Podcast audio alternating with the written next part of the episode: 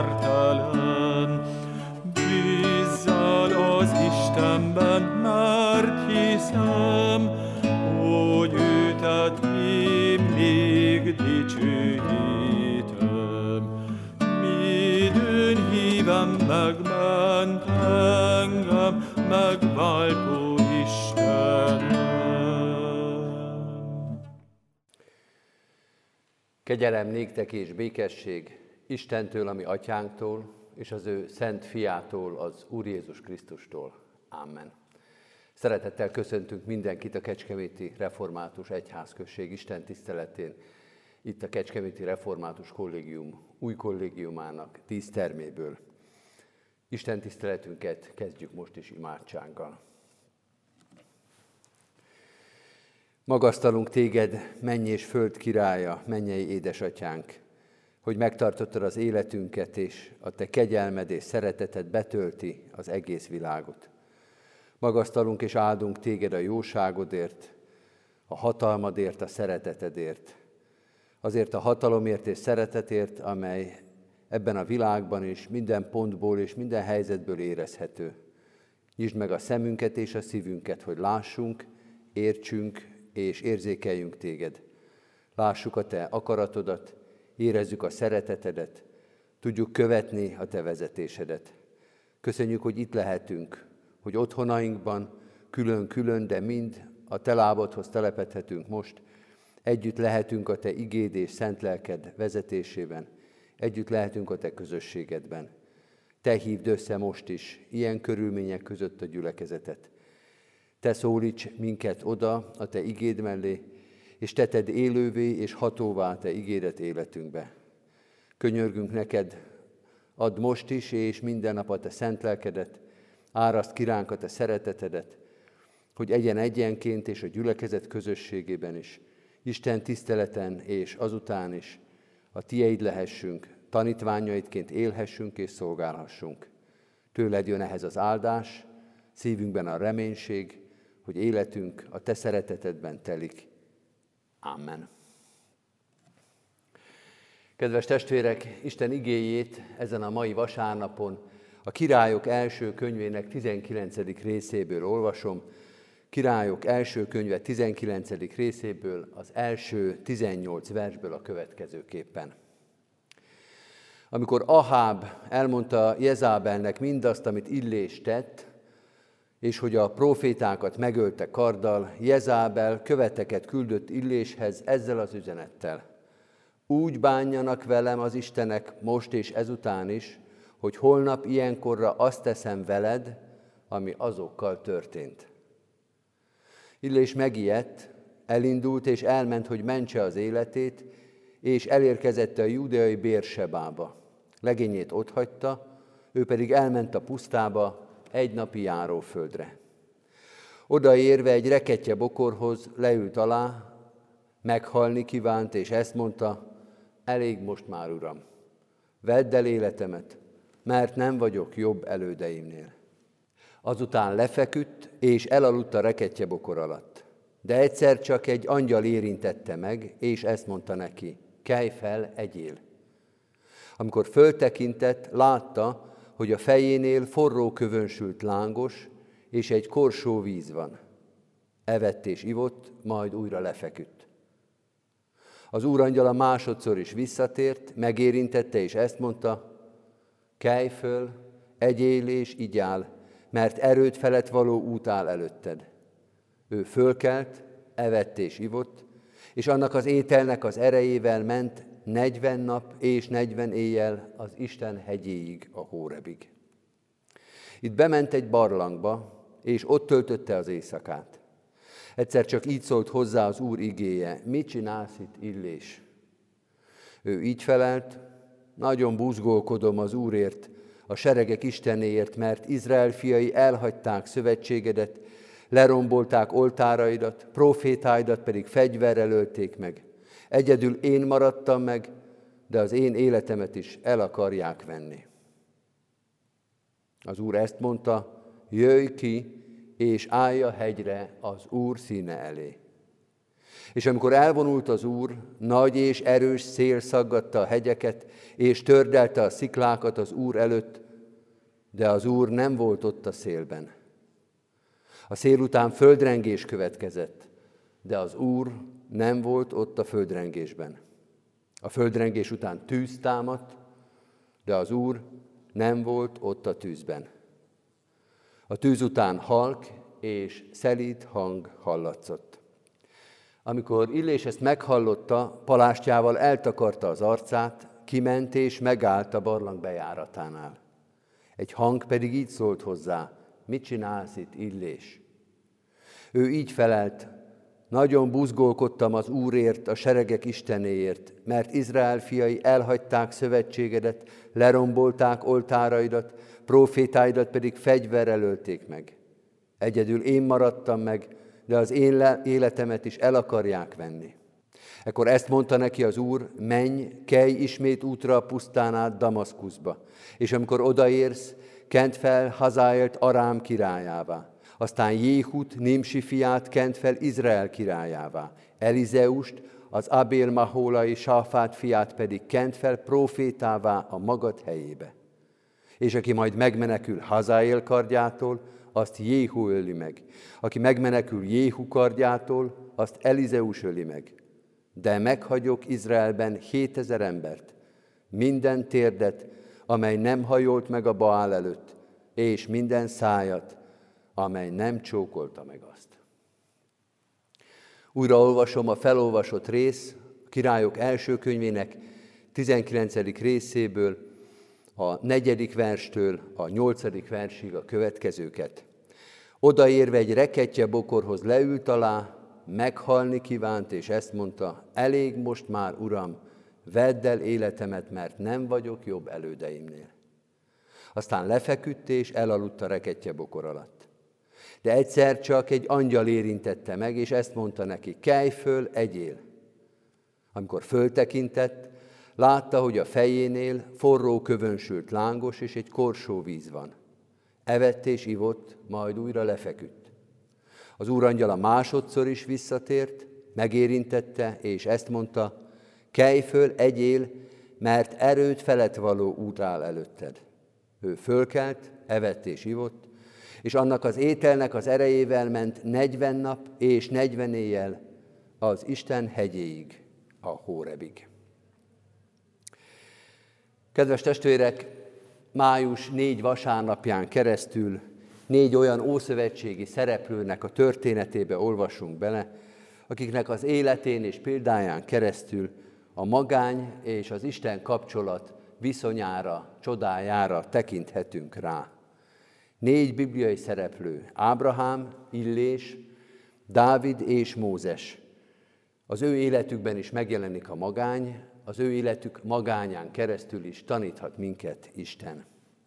Ez a felsorolás egyébként azért is érdekes, mert ha azt a kérdést tennénk föl, hogy kik az Ószövetségnek a leghíresebb, legnagyobb, legheroikusabb alakjai, majdnem biztos, hogy ez a négy alak is a találatok, az elképzelések között lenne. Ábrahám, Illés, Dávid és Mózes. A legfontosabb, a leghíresebb szereplői az Ószövetségnek. Ábrahám, Illés, Dávid és Mózes magány történetei azt mutatják, hogy még a legnagyobbak is magányosak néha. Még a legerősebbek, a leghíresebbek, a legnagyobb hatású életek is sokszor belefutnak a magányba. Nem az a kérdés, mondja az ige, hogy van-e magány az életünkben, hanem hogy mivé lesz a magány. Hogy Isten mivé változtatja át, mivé, mivé, mire használja fel magányos óráinkat. Az elmúlt héten Ábrahám történetében azt láttuk, hogy egy magányos órát, egy magányos napot, egy magányos élethelyzetet Isten arra használt föl, hogy elmélyítse Ábrahámnak az Isten ismeretét, hogy Ábrahám elmélyülhessen Isten akaratának, szándékainak, terveinek a megismerésében, hogy Isten akarata világossá váljék számára. Illés történetében, itt ebben a magány történetben, az Ószövetség egyik legérdekesebb és talán legszebb történetében azt látjuk, hogy Isten hogy erősíti meg a magányban Illést, a nagy profétát. Ószövetségi történet lesz ez is, tele és tele új szövetségi párhuzamokkal és utalásokkal. Ha elolvassuk a bibliai részt, vagy visszaemlékszünk a felolvasott szakaszra, a királyok első könyvének 19. részére azt látjuk, hogy Illés magányait a menekülés magánya. A harmadik és negyedik versben azt láttuk, hogy Illés megijedt, elindult és elment, hogy mentse az életét, és elérkezett a júdeai Bérsebába, legényét otthagyta, ő pedig elment a pusztába, egynapi járóföldre. Illés félti az életét, Illés menekül, de ami még rosszabb, hogy belefárad a küzdelembe. Nem akarom már, nincs már erőm, nem csinálom tovább. Illés egyedül van, de talán még inkább jellemzi a helyzetét, hogy Illés elgyengül. Szoktuk mondani, és igazat mondunk, amikor ezt mondjuk, egységben az erő.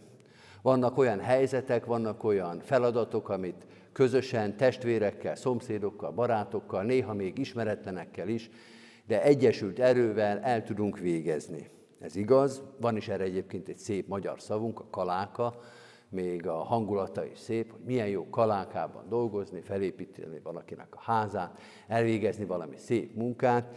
Igaz ez, és sokat segíthetünk egymásnak, de kedves testvérek, vannak helyzetek, amikor egymáson már nem tudunk segíteni. Mert mindenre a másik embernek, sőt sok embernek a segítsége nem elég. Mindenre nem elég az emberi támogatás.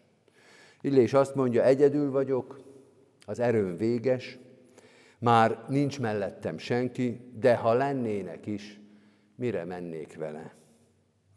Illés magánya leginkább Jézus magányához hasonlít a Gecsemáné kertben, amikor Jézus gyötrődik, amikor Jézus imádkozik, és a tanítványok alszanak.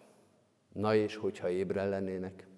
Föltehetjük a kérdést, na és hogyha ott lenne Péter, János, Jakab vagy az összes tanítvány, mit tudnának segíteni Jézusnak abban a harcában, abban a küzdelmében, amely ott a Gecsemáné kertjében elkezdődik. Kedves testvérek, sokan mondják, hogy a felolvasott bibliai szakasz a királyok első könyvének 19. része szinte pontos leírása a depressziónak. Hogy Illés depressziós, és a tünetei egyértelműen erre a betegségre utalnak. Mások azt mondják, hogy így érezheti magát valaki a halálos ágyon, amikor már nincsen semmilyen segítség. Lehet, hogy így volt. Lehet, hogy de, Illés depressziós volt. Ennek egyébként ma már nincs különösebb jelentősége. Azt látjuk, hogy akármilyen út is vezetett ehhez az érzéshez, itt a Bibliában kapunk egy egészen pontos leírást. Milyen az, amikor leereszkedik Illésre, leereszkedik a hívő emberre, leereszkedik az Isten szolgájára, az az olmos köd, az a bénító reménytelenség, amelyen nem képes áthatolni emberi erő. Az egy királyok 19 így írja le a nagy profétát. Olmos köd és bénító reménytelenség. Ám a felolvasott bibliai szakasz azt is megmutatja, hogy Isten áthatol ezen a ködön, áthatol ezen a reménytelenségen.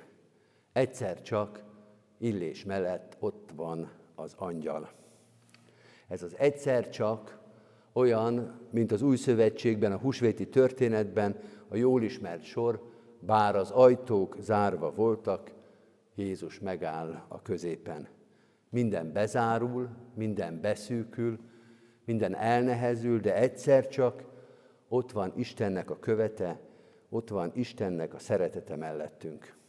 Mert kedves testvérek, a Bibliában az angyal az nem az a szőke, kékszemű fiatal ember fehér ruhában és nagy galamb szárnyakkal, hanem az a jelenség, az az erő, amivel Isten bárhol, bármikor, bármilyen körülmények között kimondja üzenetét, közel hozza az akaratát. Itt a felolvasott szakaszban egyébként nagyon kedves és szép kép jelenik meg, Illés föltekint, és ott van mellette a kenyér, a lángos, a forró kövön sült lángos és a korsó víz. Illés megéli azt, átéli azt, amit Pálapostól az új szövetségbe így mond, mindenre van erőm a Krisztusban, aki engem megerősít. Egy falat kenyér és egy kortyvíz megerősíti Illést. Isten látja Illés maró magányát, és angyalt állít mellé. Felébreszti a bénultságból, Efézusi levél, ébredj fel, aki aluszol, támadj fel a halálból, és felragyog neked a Krisztus. És Isten egy mozdulattal, egy egyszerű képpel, egy lángossal és egy korsó vízzel megerősíti Illést. Kedves testvérek, Illés itt érti meg, hogy amit Isten ad, az 40 napra és 40 éjre, vagyis mindenre elég. Mert itt Isten a kenyérben és a korsó vízben önmagát adja. Szinte már az urvacsoránál járunk ezzel a képpel. A falat kenyérrel és a korty vízzel Isten önmagát adja, és ez az önmagát közlő szeretet mindenre elégséges. Ahogy Pál mondja, elég néked az én kegyelmem. Illés az Ószövetségben, Pál az Új Szövetségben, és mi a mai nap is átéletjük ezt elég néked az én kegyelmem. Ha azt a falat kenyeret érzi átillés, ha azt a korgybort, ha azt a korsó vizet Isten adja, akkor ki lehet bírni. Akkor újra lehet kezdeni. Akkor nem kell feladni, és nem is kell félni, akkor vissza lehet térni a szolgálatban. A magány, a bezártság, a karantén idején egy falat kenyér és egy korty víz, amit Isten ad, elég ahhoz, hogy visszaálljunk a szolgálatba. Még egy momentumra, még egy pillanatra szeretnék rávilágítani, amit a nyolcadik versben hallottunk felolvasni, újra felolvasom. Ő fölkelt, tudnélik illés, evett és ivott, és annak az ételnek az erejével ment 40 nap és 40 éjjel az Isten hegyéig, a Hórebig. Isten megerősíti Illést pont a magányban, a legmélyebb magányban, a legmélyebb depresszióban, és ez a megerősítés az angyaltól az Istenig szól, vagyis az Istentől az Istenig. Azaz ez a megerősítés folyamatos. Én veletek vagyok minden napon, 40 nap és 40 éjjel, a világ végezetéig. Isten azt mondja Illésnek, én indítalak, és én is várlak. Én vagyok a kezdet, és én vagyok a vég. Azért fontos ez, kedves testvérek, és azért fontos illésnek is, mert lesznek napok, amikor nem lehet majd érezni Istennek a jelenlétét, nem lehet látni őt, nem lehet bizonyítani. A magányba menekülő és a magányba belefáradó illésnek azt kell itt megtanulnia, hogy Isten akkor sem fogja elhagyni, amikor majd nem lehet hallani Isten szavát, és nem lehet látni a jelenlétét. Van egy érzelmes történet, az, az igazság, hogy én nem is nagyon szeretem, de prédikációkban újra és újra hallom, és igazából ezt a helyzetet nagyon szépen le is írja. Ez a történet arról szól, hogy a hívő ember visszatekint az életére, úgy látja az életét, mint egy hosszú vándorutat, a tenger parton a homokban, és látja is a nyomait, ahogy végigvonul a tekintete az életén, és megmelegedő szívvel látja, hogy nem is volt egyedül, mert Jézus Krisztus lábnyomai ott vannak mindig mellette. De aztán azt is észreveszi, hogy néha eleltűnik mellőle a lábnyom.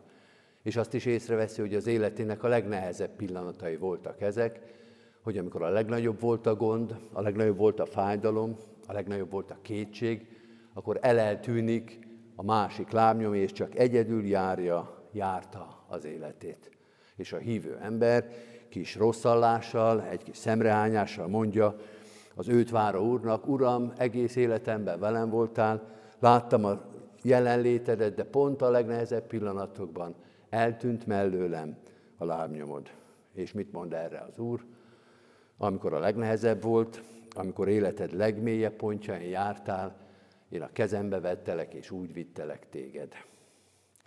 Kedves testvérek, azt mondja ez a történet is, és azt kell megtanulnia Illésnek is, hogy Isten ígéretei erősebbek, mint az érzékszerveink.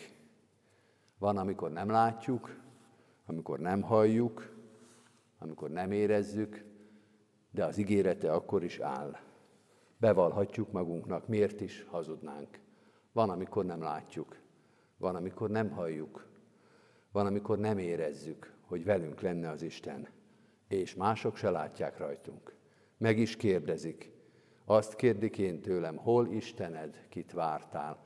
Szoktuk a 42. Zsoltárban énekelni.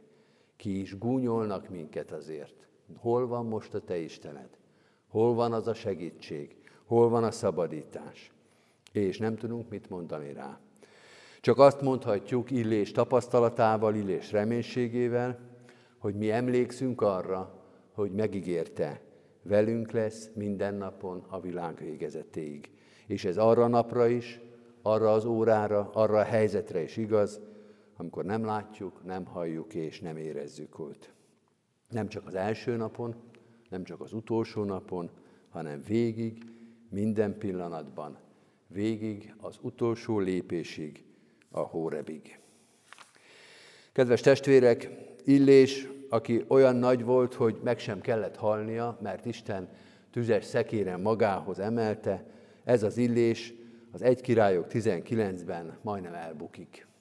Ma talán így mondanánk, Illés szétesik.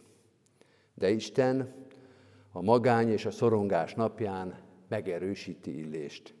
Egy falat kenyér, egy korty víz, 40 napos gyaloglás és egy csodás nagy Isten élmény után Illés visszaáll a szolgálatban. Elvégzi, amire Isten kiválasztotta. Királyokat és profétát állít szolgálatba, felkeni őket, fölavatja őket a tisztségre, igazságot hirdet, és az Úristen még azt is megteszi neki, hogy valahonnan, ki tudja honnan, elővarázsol, előhoz, fölemel 7000 testvért, és a magányos illés hirtelen a közösség közepébe érezheti magát.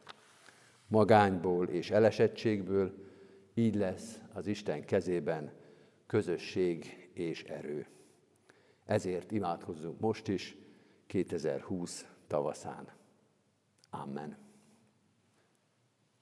Mennyei atyánk, erősíts meg minket, mert magányban vagy közösségben, fiatalon vagy idősen, szolgálatban vagy tétlenségben, de újra és újra elborít minket az erőtlenség, a szorongás, az emberi gyarlóságnak a súlya.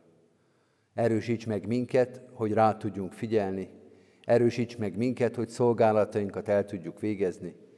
Erősíts meg a szívünket, hogy szerethessünk, hogy figyelhessünk, hogy megbocsáthassunk, hogy bocsánatot kérhessünk, hogy egész életünkkel mindenkit, aki ismer minket, mindenki, aki lát minket, mindenki, akit ránk bíztál, egész életünkkel hozzád vezethessünk. Oltalmazd a közösségeinket, a szeretteinket, családtagjainkat és barátainkat, oltalmazd a gyülekezetünket, különösen is imádkozunk a veszélyeztetettekért, mi itt ebben a gyülekezetben, a Sionházban lakókért és dolgozókért, de a sok-sok otthonukban magányosan élő idős emberért, imádkozunk az orvosokért, az ápolókért, a mások terhét hordozókért, mindazokért, akik bármilyen módon segítik embertársaikat. Oltalmazd és védd a közösségeinket, a városunkat, az országunkat, a népünket, és a körülöttünk élő népek nagy közösségét. Légy a mi gondviselő mennyei atyánk. Add, hogy ezt ne csak egy ilyen járvány idején, de minden pillanatban a béke, a megelégedettség, a teljesség pillanataiban is átérezzük, így lássuk az életünket, és így lássunk téged is. Urunk, imádkozunk a határon túli testvéreinkért, magyar véreinkért itt és szerte a világban. Imádkozunk a testvérekért, és imádkozunk az idegenekért is, mert tudjuk és hisszük, és a saját életünkben éreztük, hogy előtted senki sem idegen, hogy akik távol voltunk tőled, a tieiddé, a te házad népévé lehettünk. Tedd a közösségeinket türelmessé és fegyelmezetté, hogy életünkkel, cselekedeteinkkel, türelmünkkel egymás jólétét és az életvédelmét szolgálhassuk. Mennyei atyánk, fordítsd a javunkra mindazt, ami most történik. Adj időt és lehetőséget az elmélyülésre, az átgondolásra, a tőled kapott ajándékok megbecsülésére. Fordítsd a javunkra ezt a helyzetet, hogy szembenézhessük magunkkal, eddigi életünkkel, jó és rossz gyakorlatainkkal, hogy átválogassuk, átrostálhassuk életünket, gondolatainkat, cselekedeteinket.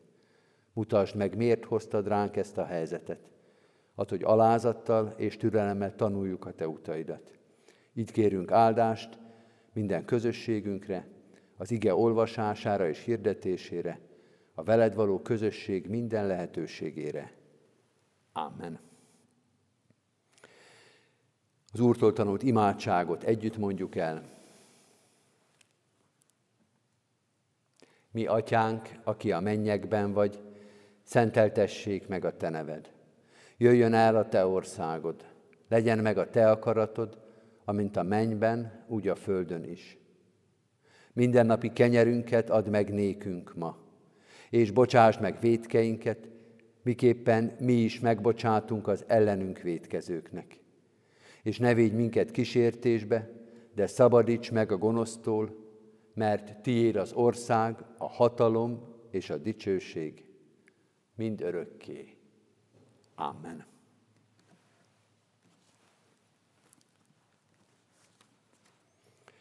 Mindezek után a türelem és a vigasztalás Istene adja meg nektek, hogy kölcsönös egyetértés legyen közöttetek Jézus Krisztus akarata szerint, hogy egy szívvel, egy szájjal dicsérjük a mi Urunkat, Jézus Krisztus Istenét és Atyát. Amen. Most hallgassuk meg gyülekezetünk híreit. Kedves testvérek, továbbra is egyházkössünk elnöksége nevében türelmet kérünk és javaslunk a gyülekezet közösségének, a Magyar Református Egyház zsinatának álláspontjával egyetértve közösségei alkalmainkat még most nem kezdtük el, várjuk azt a lehetőséget, amikor újra közösen tartatunk Isten tiszteletet, kérjük az Urat, hogy ebben adjon nekünk minél nagyobb türelmet és bölcsességet. Egyelőre Isten tiszteleti alkalmainkat továbbra is internetes felületeinken, illetve a Kecskeméti televízió adásain keresztül érhetjük el. Szeretettel ajánljuk így a gyülekezet tagjainak a www.krek.hu honlapunkat, YouTube csatornáinkat és a Facebook oldalainkat. Ahogy az előbb is említettem, a Kecskeméti televízió is közvetíti vasárnapoként a református istentiszteleteket, ezt is szeretettel ajánljuk a gyülekezeti tagok figyelmébe. Kérjük a gyülekezet tagjait, hogy imádságban hordozzák gyászoló testvéreinket. Az elmúlt héten újra és újra megálltunk egy-egy testvérünk koporsója mellett, így búcsúztunk Sándor Zoltán tanárúrtól, a Kecskeméti Református Gimnázium tanárától, majd a Rádai Múzeum munkatársától. Búcsúztunk Csertő Zoltán, Gyuláné Gyulai Mária, Miklós Zoltán és Szűcs Menyhér testvéreinktől. Halottaink Fazekas Elek Istvánné, Cseh Judit, 78 évet élt testvérünk, temetése május 15-én, pénteken 9 óra 40-kor, 45-kor lesz a köztemetőben. Lőrincsikné Bruckner Mária, 63 évet élt testvérünk temetése, május 15-én pénteken 10 óra 45-kor lesz a köztemetőben. És Gellértfi Lajos Kálmán, 89 évet élt testvérünk temetése, ugyancsak május 15-én pénteken délután 2 órakor lesz a köztemetőben. Isten vigasztaló szent lelke legyen a gyászolókkal, hordozzuk őket mi is imádságban. Köszönettel hirdetjük a testvéreknek, hogy az elmúlt héten mintegy 600 ezer forint érkezett gyülekezetünk pénztárába, egy házfenntartó járulékként 87 ezer, persejpénzként 217 ezer, szolidaritási alapra befizetett adományként 160 ezer forint, katonatelepi templom bővítésére 10 ezer, Széchenyi városi misszióra és a gyülekezeti központra 40 ezer forint, és a templom felújítására 80 ezer forint adomány. A templom felújítására összesen az elmúlt évben mintegy 22 millió 649 ezer forint érkezett, a Széchenyi Városi Gyülekezeti Központra pedig már majdnem 6 millió forint adomány érkezett gyülekezetünkbe. Isten áldja meg a jókedvű adakozókat, és kérjük is, hogy ezt a két kiemelt célt továbbra is hordozzák imádságban és támogató szeretetükben. Itt hívjuk föl a figyelmet arra, hogy a személyi jövedelemadó bevallásának időszakában még a személyi jövedelemadó kétszer egy százalékáról rendelkezhetnek az állampolgárok, ezen keresztül támogathatjuk a Magyar Református Egyházat, illetve a kollégiumi alapítványunkat. Aki ezt megteheti, kérjük, tegye is meg.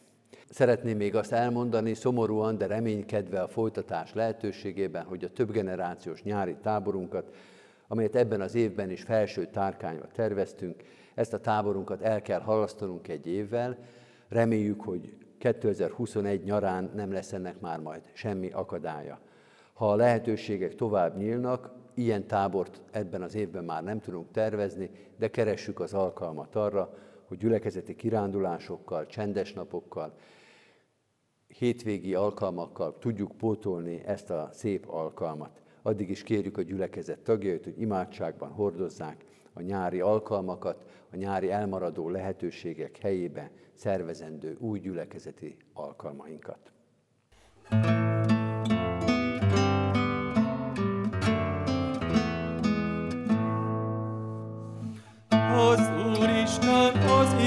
caminho